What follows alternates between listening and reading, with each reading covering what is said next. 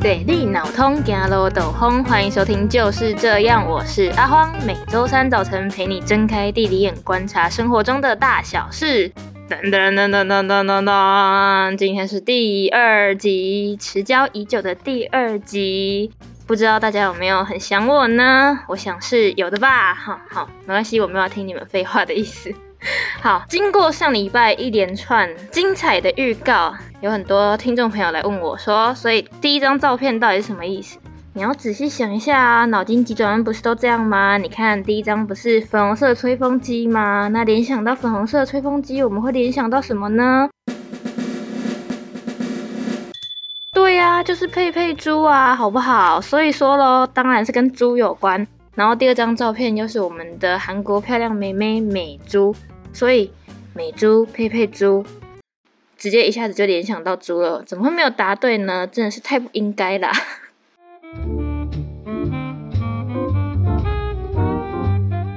那我们直接进入到我们这一集的主题，我们来讨论猪。那为什么要讨论猪呢？毕竟近几年来，猪占据我们的生活很大一部分呐，对不对？当然，除了大家生活中吃了很多猪肉之外，在这个新闻上面啊，或者是立法院一天到晚在上演跟猪相关的议题，比如说从二零一八年的非洲猪瘟啊，大家你怕怕我怕怕，大家都怕怕，然后呢，再到二零一九年，猪是猪的好消息哟，我们台湾终于从口蹄疫的疫区除名啦，大家欢欣鼓舞，觉得我们要进入那个国际猪肉市场，直接海削一顿。就开心没多久，又来了一个来猪的议题，让我们猪的这个士气又再度低落起来。所以大家在讨论这几年猪肉的议题的时候，是不是就应该要先有一些关于世界猪肉市场的背景知识呢？所以我们今天要来跟大家讲一些你一定不知道的猪肉悄悄话。有没有觉得念出这个标题十分的羞耻？因为这是我们可爱的 LHL 编。他写的那个标题，我一定要帮他准确传达出来，好不好？这是他洋洋得意的标题呢。如果你喜欢这个标题的话，欢迎在我们那个 IG 那边留言，我一定会转达给他的。那大家不知道的是啊，不对，不知道的到底有什么呢？我们台湾在吃猪肉的时候啊，其实除了美猪。我们很早以前就进口了非常多的其他国家的猪肉，包含加拿大、美国、丹麦、荷兰等等的十几个国家。这个大家不知道，对不对？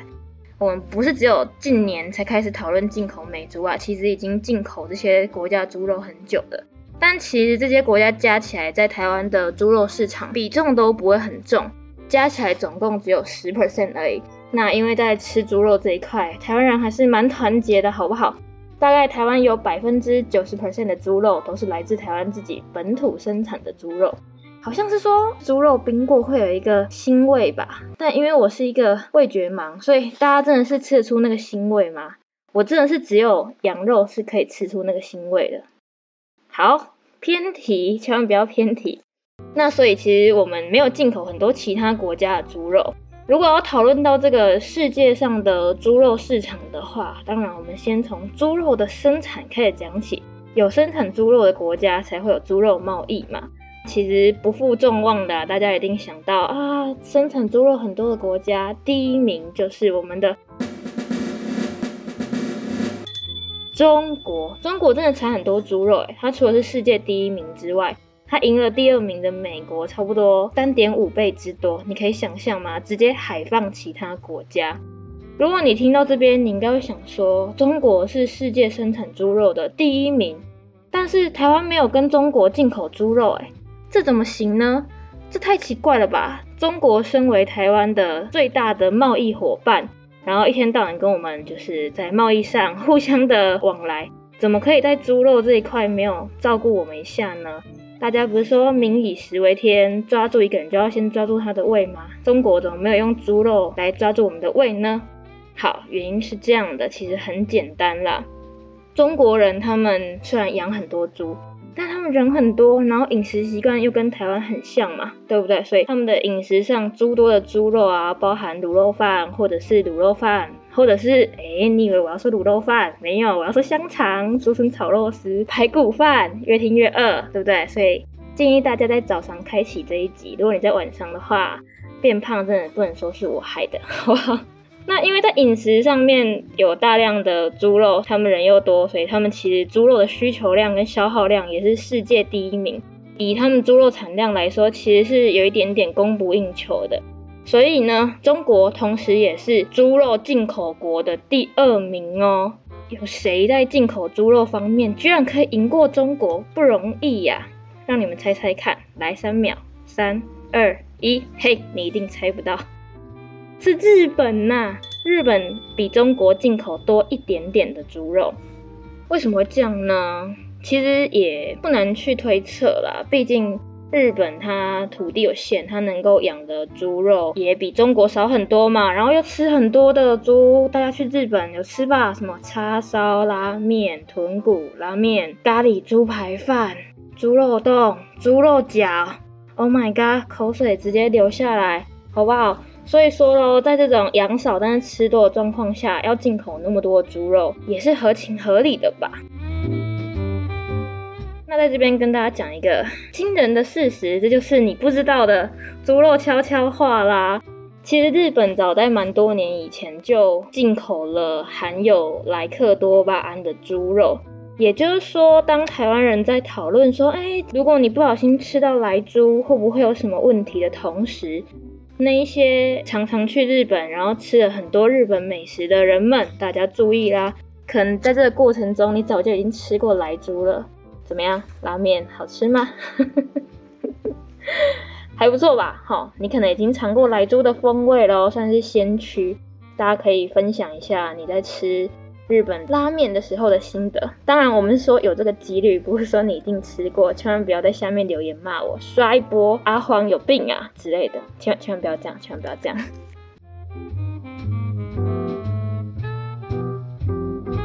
为什么要做猪肉的买卖呢？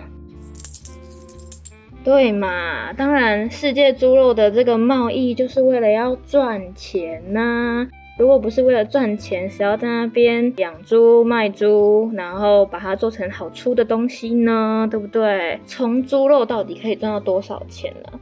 去年台湾从口蹄疫疫区除名之后，政府就在宣传啊，就是说，耶，我们从口蹄疫疫区除名了，那我们可以重回我们已经退出已久的世界猪肉市场，进入这个市场可以赚很多钱诶，这市场超大的，什么样什么之类的。让大家觉得心中燃起了一股对猪肉的肃静跟希望。到底这个市场可以赚多少钱呢？我们要来请教一下我们的前辈嘛。身为一个猪肉市场的小菜鸟，当然我们要从前辈那边学习。有哪些前辈呢？我们来看一下我们的大前辈。从猪肉的这个贸易赚最多钱的国家是美国。其实这个也不难想象啊，毕竟刚刚在一开始的时候就提到了嘛。美国是世界生产就是猪肉的国家里面的第二名，那第一名中国，它要自己消耗掉了，所以又没赚到什么钱，所以美国赚最多，这也是合理的。但不可思议的地方来喽，有没有到不可思议啦？比较难想象的，第二名是西班牙，而且它的这个产值差不多是跟美国非常接近的，望其项背。接下来就是德国紧接在后，然后是丹麦、荷兰，有没有？觉得哎，居然是欧洲哎，有一点难想象吧？因为美国是农业大国啊，所以看到的时候你也会觉得哦，理解理解。欧洲，我不知道大家对欧洲的想象怎么样啊？我个人就是虽然是地理系，但是对欧洲存有一种美丽幻想，这都是媒体害的，好不好？就是有一种欧洲就是很浪漫，然后另外一面是它的经济很发达，发展就是很现代。所以就会觉得，以它的产业发展来说，应该是什么高科技产业啊，或者是观光业啊的那一种。那殊不知，欧洲在这个猪肉的贸易上，原来也是大本营啊！在这边跟大家一起长个知识啊，好不好？原来世界上猪肉在卖来卖去的过程当中，欧洲其实从里面获益不少啊，非常的厉害。那我们回头来看一下台湾，我们在嗯猪肉的贸易上，如果要跟这个各位前辈请教，要进入到这一个猪肉贸易的市场，其实有两种打法嘛，对不对？讲到像我是商人一样，这种理论大家都会讲啊，对不对？有两种打法，一个是走高单价，然后精致路线，虽然卖的量不多，但是我卖的很贵。大家吃伊比利猪的时候，应该有这种感觉吧？这一口猪肉要价好，不知道多少钱，因为平常钱都不是我在花的。然后我花钱的时候，我也没有钱去吃伊比利猪。好，那另外一种的打法就是低单价，但是我们卖很多的量嘛，这种粗放式的打法。那以这两种打法来说的话，台湾是一个那么小的国家，对不对？我们哪有什么土地去跟人家养一堆的猪肉，然后用量去赚很多的钱呢？所以我想，我们的打法应该是走那种高单价的精致路线。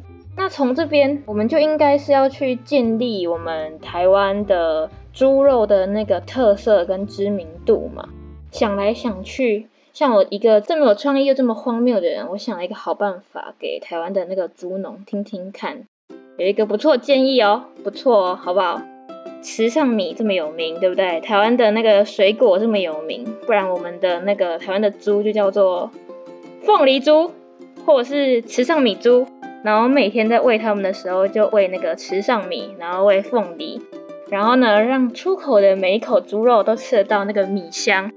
大家想象一下，嗯，我一边吃猪肉的时候，都不用加米就可以吃到米香，这是多么 CP 值高又优质的事情呢？一种猪肉两种享受，这是我们那个右边写出来的广告词，好不好？我一定要帮他念一下：一种猪肉两种享受，一定会大卖的。吧，好啦，那其实我们今天针对猪肉的讨论就到这边。虽然不知道大家有没有觉得这一集很废，但是呢，生命就是应该要浪费在一些很废的事情上面。不管这边是浪费了你十分钟，还是二十分钟，或者是你听了前面五分钟就关掉，根本就听不到这边，那也没关系。告诉有听到这边的大家，如果你喜欢这种风格。这一篇是狒狒的右边写的哦，如果你很喜欢他的风格，欢迎写信到我们的信箱，我们会给你他的照片跟那个他的联络方式。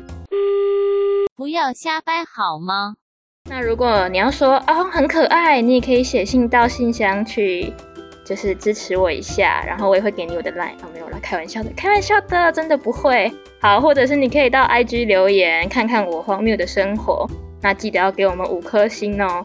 就到这边结束了，谢谢大家的收听，拜拜。